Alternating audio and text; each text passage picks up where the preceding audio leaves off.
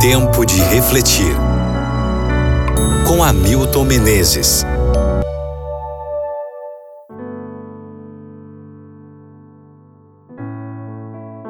Primeira carta de Paulo aos Coríntios, capítulo 12, versículo 4. Os dons são diversos, mas o Espírito é o mesmo. O chamado dos doze apóstolos é, na realidade, o chamado de pessoas de enormes diferenças. O Novo Testamento inclui quatro listas dos doze: Mateus 10, 2 a 4, Marcos 3, versos 16 a 19, Lucas 6, versículos 13 a 16 e Atos, capítulo 1, versículo 13. Nessas listas, os mesmos doze aparecem. A ordem na qual eles são reunidos também é muito similar. O primeiro nome nas quatro relações é sempre o de Pedro. Ao que parece, o líder natural de todo o grupo. Os doze apóstolos são arranjados em três grupos de quatro. O grupo um é composto de Pedro, André, Tiago e João. O grupo 2 é sempre formado de Filipe, Bartolomeu, Tomé e Mateus. O grupo 3 inclui Tiago, filho de Alfeu, Tadeu, Simão, o Zelote e Judas Iscariotes. O primeiro grupo é formado por dois pares de irmãos, Pedro e André, João e Tiago, filhos de Zebedeu. Curiosamente, os grupos parecem relacionados em ordem decrescente, com base no nível de intimidade com Cristo. Os membros do grupo 1 provavelmente foram os primeiros chamados, João 1, 35 a 42. Possivelmente eles haviam estado com o Senhor por um período mais longo.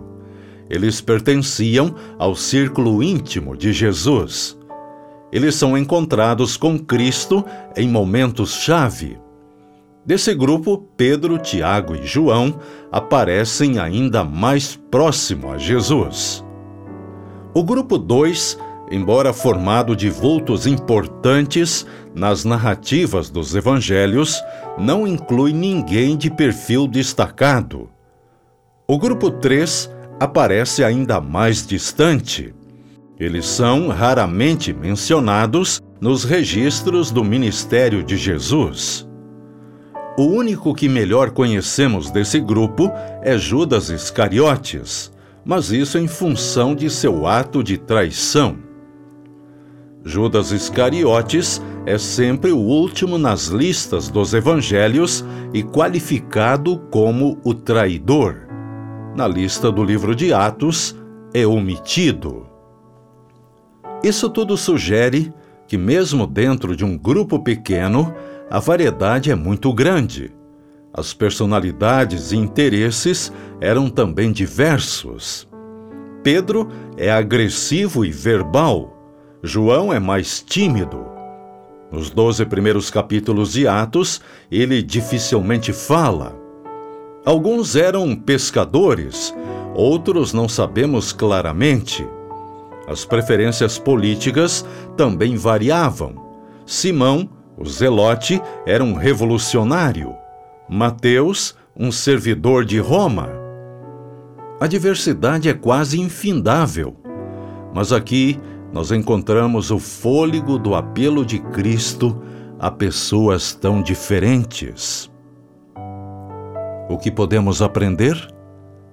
Há lugar para todos ninguém é excluído, a não ser como Judas, os que decidem se excluir.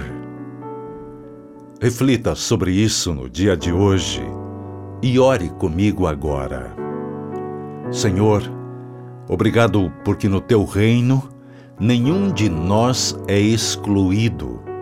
Tu nos aceita como somos, como estamos e transforma completamente a nossa vida. Por favor, faça isso comigo mais uma vez e com cada um de meus ouvintes. em nome de Jesus. Amém.